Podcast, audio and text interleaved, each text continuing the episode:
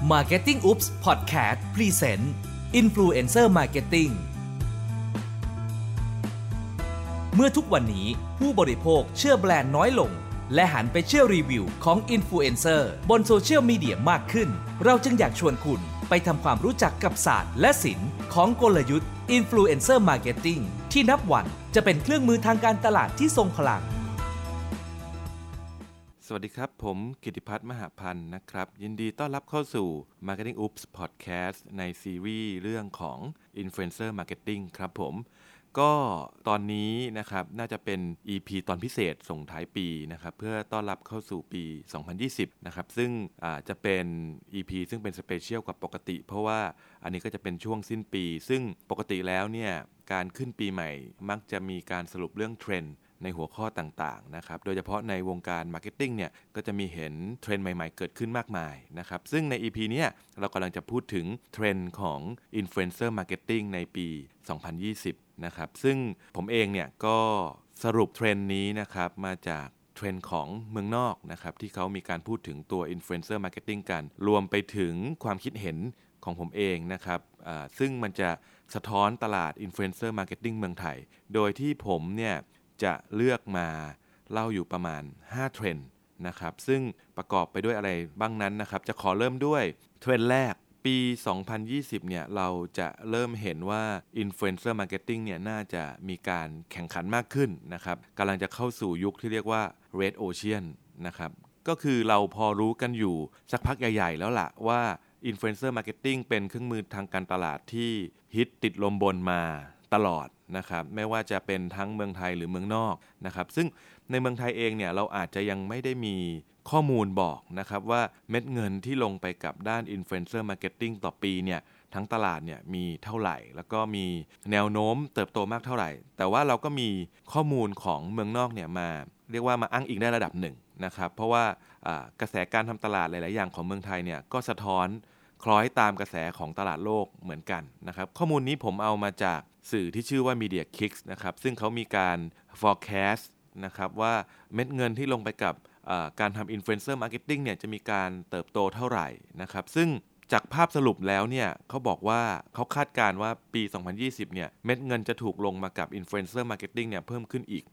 22%อันนี้คือตลาดโลกนะครับ หมายความว่าในตลาดไทยเนี่ยก็ถ้าเราคล้อยตามกับตลาดโลกแล้วเนี่ย เม็ดเงินเนี่ยก็คงจะมีการทยอยลงมาใช้กับ Influencer Marketing มากขึ้นเรื่อยๆนะครับทีนี้ในบทสรุปเนี่ยครับเขามีการทำ survey เพิ่มเติมอีกแหละ ว่าถึงมุมมองของ marketer ว่าเขามีมุมมองยังไงเกี่ยวกับ Influencer Marketing นะครับก็จะมีคำถามเกี่ยวกับว่าทำไมถึงเพิ่มงบประมาณนะครับเขาให้คำตอบว่ามัน effective กว่าเครื่องมือการตลาดประเภทอื่นนะครับซึ่งคำว่า effective เนี่ยมันก็ ขึ้นอยู่กับมุมมองของแต่ละคนแตกต่างกันไปนะครับก็คือว่าวัดกันด้วย metrics อะไรนะครับก็มีการให้ค่าการวัดผลต่างๆ เช่น บางคนก็จะให้น้ำหนักเรื่องของการสร้าง traffic การเกิด call to action การสร้าง engagement ต่างๆ นะครับ ที่สะท้อนว่ามัน effective นะครับ แต่ว่าในบรรดาคนที่ทำ survey ทั้งหมดเนี่ย ก็จะมีการวัดผลด้วย ยอดเซลล์โดยตรง หรือ conversion เลยนะครับก็มีประมาณครึ่งหนึ่งของที่ตอบคำถาม ดังนั้นเนี่ยใน survey นี้จึงบอกกลายๆว่าจริง ๆ แล้วการใช้ influencer marketing นั้นเนี่ยก็ effective ในเรื่องของปลายทางก็คือผลลัพธ์ที่ต้องการก็คือยอดขาย ซึ่งอย่างน้อยเนี่ยก็มาจากคนครึ่งหนึ่งใน survey ทั้งหมดนะครับแต่ทีนี้คงต้อง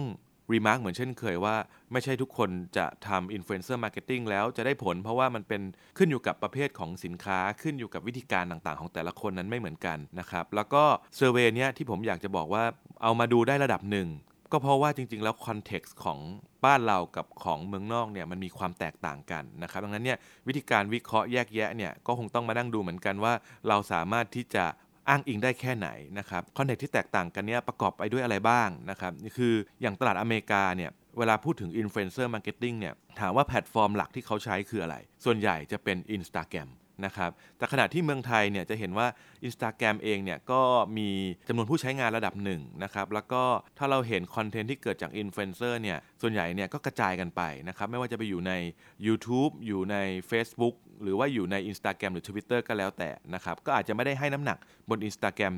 เยอะมากนะครับผม หรือ context ที่แตกต่างกันอย่างอื่น เช่น คือด้วยขนาดประชากรของเมืองนอกเนี่ย อย่างประเทศอเมริกาเนี่ยก็ขนาดใหญ่ถูกไหมครับ ต่างกับประเทศไทย ซึ่งมีประชากรอยู่ระดับหนึ่ง แล้วก็ใช้ภาษาของเราเอง ที่อเมริกาเนี่ย ค่าตัวของอินฟลูเอนเซอร์เนี่ย ก็ค่อนข้างเรียกว่าเฟ้อนะครับ หรือเรียกว่าแพงมากแล้วกันนะครับ คือคนที่มีคนติดตามระดับเซเลบเนี่ย ค่าโพสต์บน IG ของแต่ละคนเนี่ย ก็บางคนเนี่ยก็จะสูงกว่า 1 ล้านเหรียญสหรัฐนะครับซึ่งสูงมากนะครับแต่ว่าเมืองไทยเองเนี่ยเราคงไม่ได้เจอค่าตัวเรทขนาดนี้แน่นอนนะครับถ้าเรามองว่าภาพรวมตลาด influencer marketing ไม่ว่าจะเป็นของไทยหรือต่างประเทศเนี่ย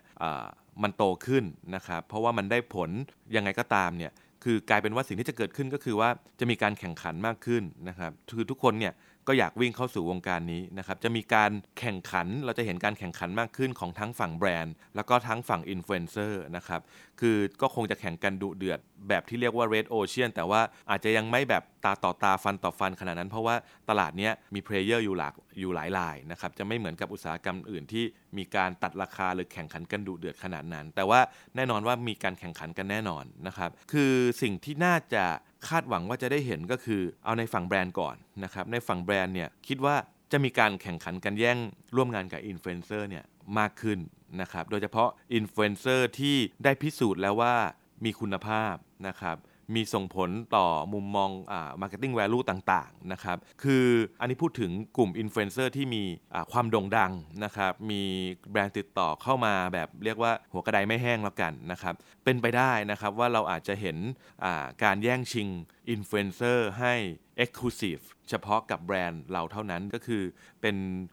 การทำกลยุทธ์ เรียกว่าทุ่มเงินบล็อกคู่แข่งนะครับ คือเรานี้เราอาจจะเห็นลักษณะแบบนี้บ้างในบาง category แต่ว่าเราอาจจะเห็นใน category ที่มากขึ้นในปีหน้าก็เป็นไปได้นะครับ แต่ว่าผมอาจจะบอกว่าไม่ได้บอกว่าการทำแบบนี้แล้วแล้วผลลัพธ์มันจะออกมาดีนะครับ คือมันมีความเป็นไปได้ว่าอาจจะเกิดผลเสียได้นะครับ หรือแม้กระทั่งตัวแบรนด์เองเนี่ยก็อาจจะเจ็บตัวก็ได้เพราะว่าอินฟลูเอนเซอร์เองเนี่ยก็มีช่วงขาขึ้นขาลงนะครับ การจับมือกันระยะยาวๆ เพื่อล็อกคู่แข่งเนี่ยบางทีอาจจะทำให้ไม่คุ้มค่าก็ได้นะครับ อันนี้คือคือมุมมองของด้านของแบรนด์เนี่ยก็จะคือจะแย่งชิงอินฟลูเอนเซอร์ระดับท็อปมากขึ้นนะครับขณะเดียวกันส่วนของฝั่งอินฟลูเอนเซอร์เองเนี่ยก็คิดว่าน่าจะต้องมีการแข่งขันกันมากขึ้นนะครับเพราะว่าต้องอย่าลืมว่า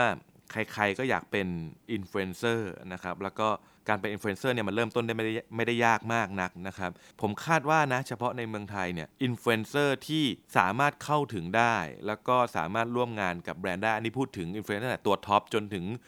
คนที่มีผู้ติดตามในระดับหนึ่งนะครับที่แบรนด์พร้อมอาจจะอยากร่วมงานด้วยเนี่ยผมคิดว่ามีเป็นหลักแสนคนนะครับซึ่งถึงแม้เม็ดเงินเนี่ยจะเข้ามาในวงการนี้มากขึ้นก็ตามเนี่ย แต่ตัวเลือกก็มีมากขึ้นเช่นกัน เพราะฉะนั้นอินฟลูเอนเซอร์เองเนี่ยถ้าคุณไม่ได้อยู่ในระดับท็อปหรือเป็น one and only ที่ฟิตกับแบรนด์จริงๆเนี่ยมันก็ต้องมีการแข่งขัน เพราะว่าแบรนด์เนี่ยก็มีเม็ดเงินที่จำกัดเหมือนกัน มีเงินในกระเป๋า เงินหน้าตักที่จำกัดเหมือนกันนะครับการที่สร้างความโดดเด่นเพื่ออยากให้แบรนด์ร่วมงานกับเราด้วยนะครับก็เป็นสิ่งจำเป็นนะครับก็คือเราอาจจะเห็น การแข่งขันของอินฟลูเอนเซอร์การอัปเกรดตัวตนของเขานะครับให้เติมความรู้ความสามารถ เพื่อที่จะได้เป็นมือโปรมากขึ้นนะครับ จากที่เคยทำงานได้เฉพาะแบบ tie-in เท่านั้นนะครับ เราก็อาจจะเห็นการคิดงานแบบ branded content ที่มี creative มากขึ้นนะครับ อันนี้เฉพาะพูดถึงอินฟลูเอนเซอร์ที่มองว่าแหล่งรายได้เนี่ยมาจากการร่วมงานกับแบรนด์มากกว่าการรับเงินค่าโฆษณาอย่างเดียว นะครับผมสิ่งต่อมาที่เราอาจจะเห็นก็คือว่าเราอาจจะได้เห็นการมาถึงของช่องใหม่ ๆ นะครับ แต่ก็เราอาจจะเห็นการจากไปของช่องเดิมๆเหมือนกันนะครับ เพราะว่าด้วย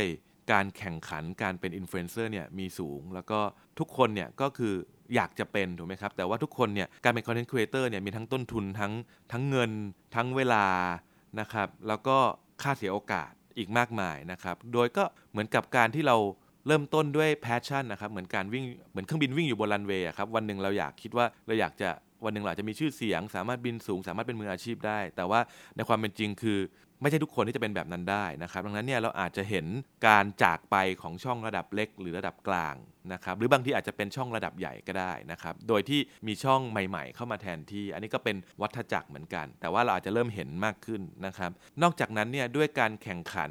อันมากมายเนี่ย เราอาจจะเห็นว่าปีหน้านี้ค่าตัวของอินฟลูเอนเซอร์เนี่ยก็อาจจะมีการถีบตัวสูงขึ้น แต่คงไม่ได้มากเหมือนสมัยก่อนนะครับ เพราะว่าตอนนี้แบรนด์ก็จะเริ่มเลือกอินฟลูเอนเซอร์โดยใช้หลักเกณฑ์ที่มีความซับซ้อนมากขึ้นนะครับอาจจะไม่ได้มองที่ความโด่งดังอย่างเดียว แต่ก็จะมองถึงถึงเรื่องของทั้งความคุ้มค่าแล้วก็ผลลัพธ์ หรือที่เราเรียกว่าทั้ง efficiency แล้วก็ effectiveness นะครับโดยที่ตลาดที่มี supply ให้เลือกมากนะครับอันนี้พูดถึงว่าอินฟลูเอนเซอร์ที่ อันนี้ยกเว้นอินฟลูเอนเซอร์ที่มีความโดดเด่นและฟิตกับแบรนด์นะครับที่เหลือเนี่ยก็จะเป็นอินฟลูเอนแบรนด์ก็จะเลือกแล้วว่าอินฟลูเอนเซอร์คนไหนเหมาะหรือไม่เหมาะนะครับดังนั้นเนี่ยอินฟลูเอนเซอร์ที่เพิ่งเริ่มโด่งดังเนี่ยก็อาจจะมีการขึ้นค่าตัวอยู่แล้วนะครับเพื่อให้เหมาะสมสอดคล้องกับสภาพตลาด เพื่อเช็คเรตติ้งตัวเองนะครับแต่ขณะเดียวกันอินฟลูเอนเซอร์ที่ค่าตัวสูงอยู่แล้วเนี่ยก็จะพบว่าอาจจะขึ้นค่าตัวได้ไม่สูงมากอีกต่อไปนะครับหรือว่าบางคนอาจจะพบว่าแบรนด์เข้ามาหาเขา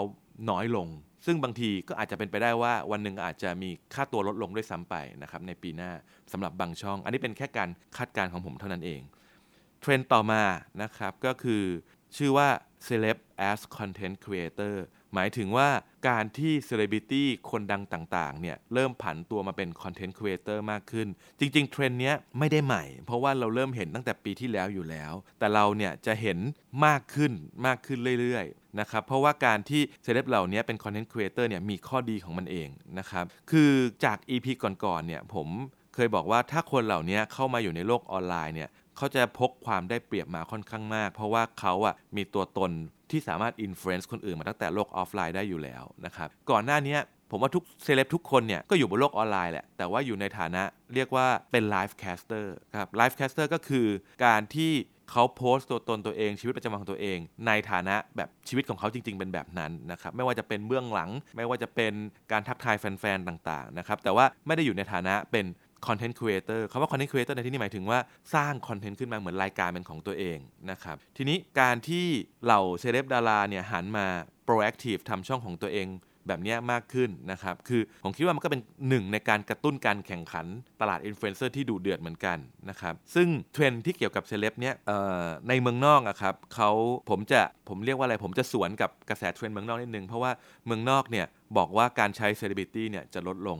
นะครับเพราะว่าอะไรเพราะว่าเขาบอกว่าไม่คุ้มค่าแล้วก็แพง นั่นเป็นเพราะว่าค่าตัวเซเลบระดับที่โด่งดังจริงๆเนี่ยเขาสูงมากหรือว่า overrate มากๆเนี่ยก็เป็นไปได้นะครับ เพราะว่าแค่โพสต์บน IG เฉยๆก็ก็อาจจะไม่คุ้มนะครับแต่ว่ากระแสที่ผมกำลังพูดถึงนี่คือเป็นกระแสที่เซเลบผันตัวมาเป็นคอนเทนต์ครีเอเตอร์นะครับก็ผมคิดว่ามันจะแตกต่างกับเทรนด์เมืองนอกนิดหนึ่งเพราะว่าอันเนี้ยเขาพร้อมที่จะทำให้สร้างฐานแฟนใหม่ๆนะครับพร้อมที่จะไปดึงฐานแฟนจากคอนเทนต์ครีเอเตอร์คนอื่นๆนะครับทำให้เกิดการแข่งขันมากขึ้น ทีนี้ แล้วการที่เซเลบมาเป็นคอนเทนต์ครีเอเตอร์เนี่ยทำไปเพื่ออะไร ผมคิดว่าคงมีหลายสาเหตุนะครับ ไม่ว่าจะเป็นการดึงฐานแฟนให้ออกมาเป็นรูปธรรมมากขึ้นนะครับ หรือว่าการไม่ต้องรอพึ่งพาพื้นที่สื่อนะครับ หรือว่าอาจจะเป็นเพราะว่าการแข่งขันของเซเลบอะไรก็แล้วแต่นะครับ แต่ว่าไม่ว่าด้วยอะไรเนี่ยกระแสนี้มันเกิดขึ้นแล้วนะครับ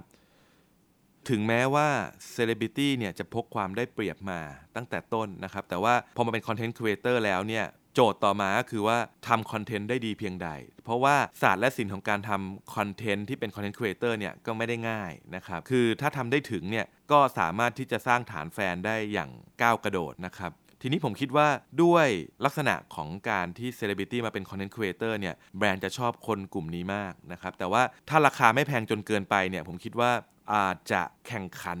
ในตลาดได้ดีด้วยซ้ำไป เพราะว่าแรง influence จากคนกลุ่มนี้อย่างที่เคยเกิดมา จาก EP ก่อนๆ คือมันเป็นแรง influence ในฐานะ aspiring ซึ่งเราจะไม่เจอในอินฟลูเอนเซอร์กลุ่มอื่นนะครับ ดังนั้นเนี่ยเม็ดเงินก็จะถูกแชร์กันไป แต่ว่าจริง ๆ แล้วถามว่าง่ายไหมที่ถามว่าราคาจะถูกไหม ผมก็คิดว่าไม่ เพราะว่าค่าเสียโอกาสค่าตัวของเซเลบริตี้แบบนี้ค่อนข้างที่จะสูงอยู่แล้วนะครับ แถมข้อจำกัดในการร่วมงานกับแบรนด์เนี่ยก็ไม่ได้เปิดอิสระมากเหมือนกับคอนเทนต์ครีเอเตอร์ที่ที่ born online มานะครับดังนั้นเนี่ย ก็ต้องดูกันต่อไปว่าเซเลบริตี้ที่เป็นคอนเทนต์ครีเอเตอร์เนี่ยแน่นอนมันขาขึ้นแหละ แต่ว่าการ sustain ก็จะเป็นอีกเรื่องหนึ่งนะครับเทรนด์ที่3นะครับผมคิดว่าปี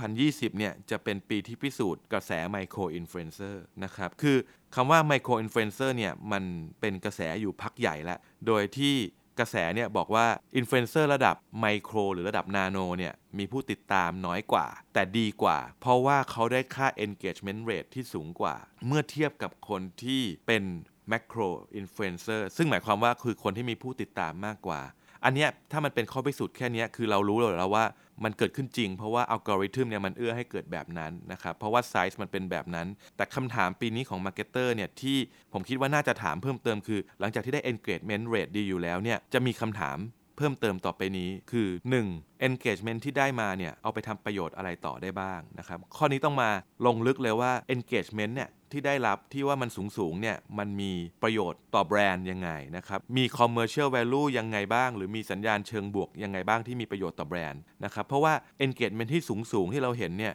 ส่วนใหญ่เนี่ยมันจะเกิดอยู่บนค่า like หรือ reaction นะครับซึ่งค่าไลค์หรือ reaction เนี่ยมันขึ้นอยู่กับแพลตฟอร์มว่าแต่ละแพลตฟอร์มเนี่ยมันสามารถตีความได้ยังไง เพราะว่าวันนี้เรารู้อยู่แล้วว่าคำว่าไลค์เนี่ยไม่ได้แปลว่าชอบอีกต่อไป เพราะว่าคนใช้ปุ่มไลค์ด้วยหลาย ๆ สาเหตุ เช่น ฉันกดไลค์เพื่อแค่อยากรับรู้เฉยๆ หรือรับรู้แล้วว่าเราเราเห็นอินฟเราเห็นคอนเทนต์ของอินฟลูเอนเซอร์คนนี้นะครับ เพราะฉะนั้นเนี่ยไลค์เป็นจำนวน engagement ที่ต้องมานั่งตีความต่อว่ามันมีประโยชน์ต่อแบรนด์หรือเปล่า ส่วน engagement อื่นๆ เช่นคอมเมนต์จริงๆคอมเมนต์อาจจะมีประโยชน์มากกว่า เพราะว่าเราอาจจะได้เห็นสัญญาณเชิงบวกจริง ๆ ที่มีประโยชน์ต่อแบรนด์นะครับ ก็ต้องมานั่งดูต่อกันอีกว่าคอมเมนต์เหล่านั้นเนี่ยมีการพูดถึงแบรนด์มากน้อยแค่ไหนนะครับ หรือว่าพูดถึงกับตัวเฉพาะอินฟลูเอนเซอร์เท่านั้นเอง ถ้าเป็นอย่างนั้นเนี่ยมันจะตีความลำบากนิดหนึ่ง แล้วก็ผมคิดว่าหน้าที่ของไมโครอินฟลูเอนเซอร์เนี่ยจริง ๆ หน้าที่ของเขาเนี่ยไม่ควรจะเป็นการสร้าง awareness นะครับ เพราะว่าด้วยฐาน reach ของเขาเนี่ยไม่ได้สูงนะครับดังนั้นเนี่ยเวลาเราวัดผลเนี่ยเราควรจะไม่ได้วัดที่ metric เรื่องของ awareness กับคนกลุ่มนี้นะครับเพราะจริงๆ หน้าที่ของคนกลุ่มนี้คือสานต่อจากสิ่งที่อินฟลูเอนเซอร์กลุ่มก่อนหน้านี้สร้าง awareness ไว้แล้ว เพราะว่าคนกลุ่มนี้เป็น connector เชื่อมต่อสุดท้ายนะครับดังนั้นเนี่ยหน้าที่ของเขาไม่ควรจะเป็นแค่สร้าง awareness แต่สร้างอะไรที่มันทำให้เกิด commercial value มากกว่า ดังนั้นเนี่ยเราไม่ควรจะคุยกันเรื่องของความคุ้มค่าด้าน awareness นะครับหรือการ reach out ไปสู่กลุ่มเป้าหมายนะครับ ทีนี้มาอยู่ข้อ 2 ก็คือว่าสเกลและความคุ้มค่าของการใช้ไมโครอินฟลูเอนเซอร์เนี่ย คืออันนี้ผมกำลังจะพูดว่า ถ้าคุณเป็นสินค้าหรือบริการที่มันเฉพาะกลุ่มมาก ๆ ที่เป็น niche เนี่ย อันนี้ผมคิดว่าไม่ได้เป็นไรแต่ว่าสินค้าหรือบริการที่ออกจะ mass หน่อยเนี่ย ก็ต้องมานั่งดูเพิ่มเติมว่า จริง ๆ แล้วถ้าเราจะใช้อินฟลูเอนเซอร์ให้ตอบสเกลของเราอะ จะต้องใช้ถึงกี่คน ถึงจะรู้สึกว่าอยู่ในระดับที่เห็นผล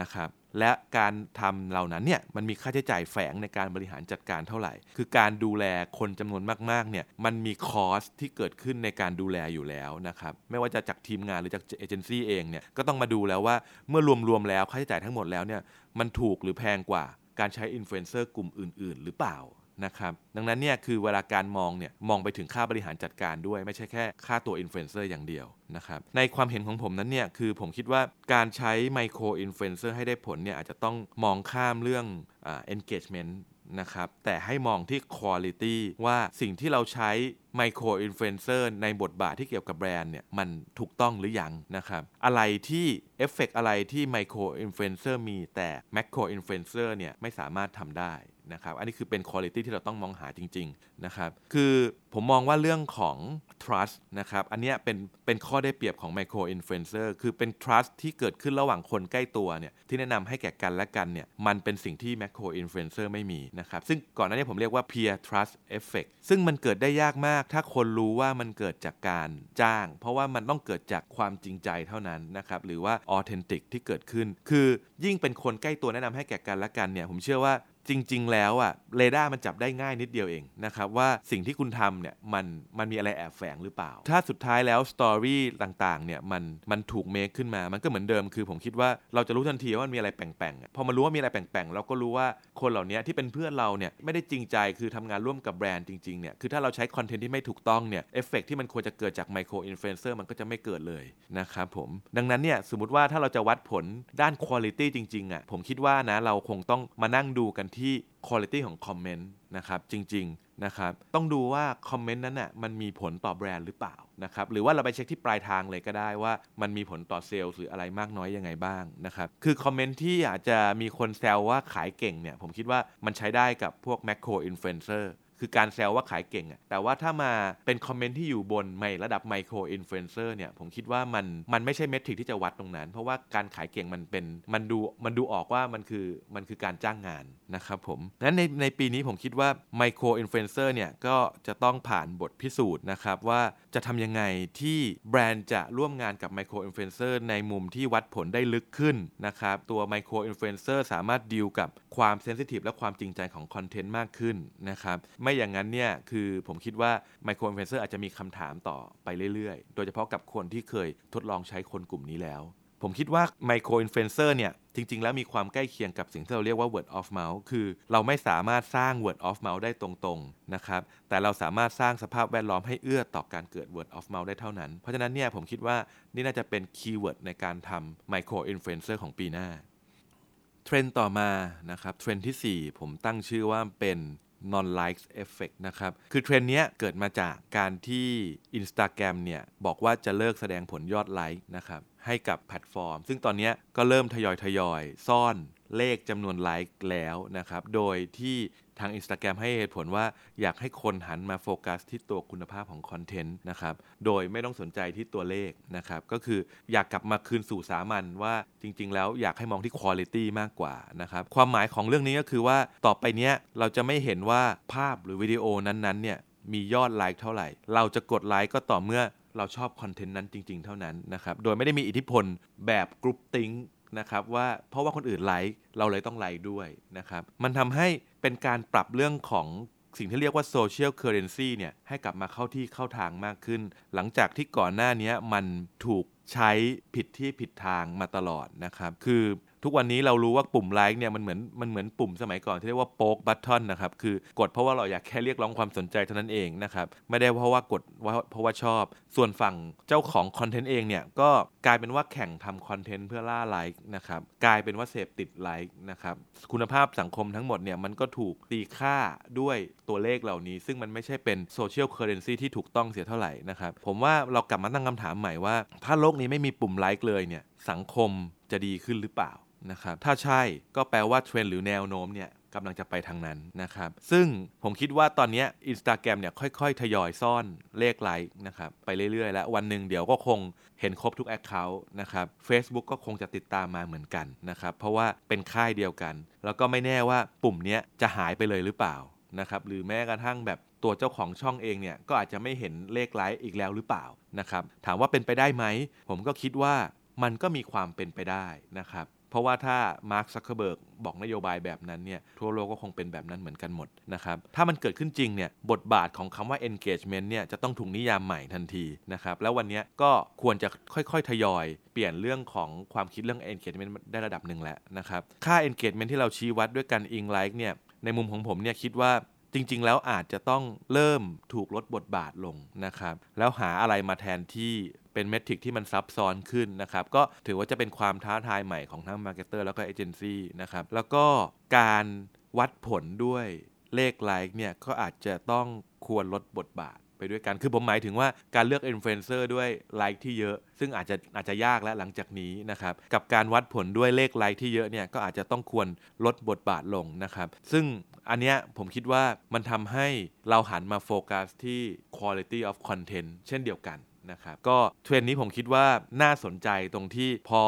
เราไม่มีตัวเลขแล้วเนี่ยมันชี้วัดลำบาก สิ่งที่จะเกิดขึ้นก็คือว่า metric อะไรต่างหากที่จะมาวัดต่อจากนี้นะครับและ metric นั้นเนี่ยในมุมของ marketer เนี่ยถือว่ายอมรับได้หรือเปล่าด้วยซ้ำไป แต่ว่าด้วยเทรนด์นี้มันถูกบีบบังคับมาให้เป็นแบบนั้นอยู่แล้วนะครับก็ต้องติดตามดีๆสำหรับเทรนด์นี้ซึ่ง metric ที่วัดในระดับที่ซับซ้อนขึ้นเนี่ยเดี๋ยวผมจะมาเล่าใน EP ต่อๆไปในเรื่องเกี่ยวกับการวัดผลก็แล้วกัน เทรนด์สุดท้ายนะครับเทรนด์ที่5เนี่ยผมตั้งชื่อว่าเป็นเทรนด์เรื่องเกี่ยวกับ Content Governance นะครับไอ้เนี้ยคืออะไรนะครับ ต้องบอกอย่างนี้ครับว่าก่อนหน้านี้บนโลกออนไลน์เนี่ยคนที่เป็นคอนเทนต์ครีเอเตอร์เนี่ยค่อนข้างมีอิสระมากในการสร้างคอนเทนต์นะครับแต่ว่าปีหน้าเราจะเริ่มเห็นสัญญาณแล้วว่าไม่ง่ายนะครับ มันเริ่มมาจากเหตุการณ์นี้ครับ ก็คือที่ YouTube เนี่ยประกาศออกมาว่าเขาต้องทำตามกฎของ c o p p a ซึ่ง COPPA เนี่ยย่อมาจาก Children's Online Privacy Protection Act ก็คือกฎหมายที่คุ้มครองเด็กเกี่ยวกับคอนเทนต์ที่อยู่บนโลกออนไลน์นะครับ คือ YouTube เนี่ยปีหน้าเราจะเริ่มเห็นเลยว่าเขาจะเอาจริงกับเรื่องนี้นะครับ คือมีการจำกัดอิสระในการสร้างคอนเทนต์ที่เกี่ยวกับเด็กมากขึ้น จะมีการจำแนกแยกแยะชัดเจนว่าคอนเทนต์แบบไหนที่เวลาทำเกี่ยวกับเด็กนะครับ แล้วจะมีข้อจำกัดอะไรนะครับ ซึ่ง มันอาจจะมีผลถึงขนาดที่ว่าใครทำคอนเทนต์ที่ละเมิดเกี่ยวกับเด็กเนี่ยในอเมริกาก็มีโอกาสถูกฟ้องร้อง และมีค่าปรับจำนวนไม่น้อยได้เลยนะครับเพราะว่าถือว่าเป็นการละเมิดกฎหมายนะครับสัญญาณนี้จะเห็นแล้วว่าโลกโซเชียลมีเดียที่เกี่ยวข้องกับคอนเทนต์ครีเอเตอร์เนี่ยกำลังจะเริ่มจริงจังเกี่ยวกับการ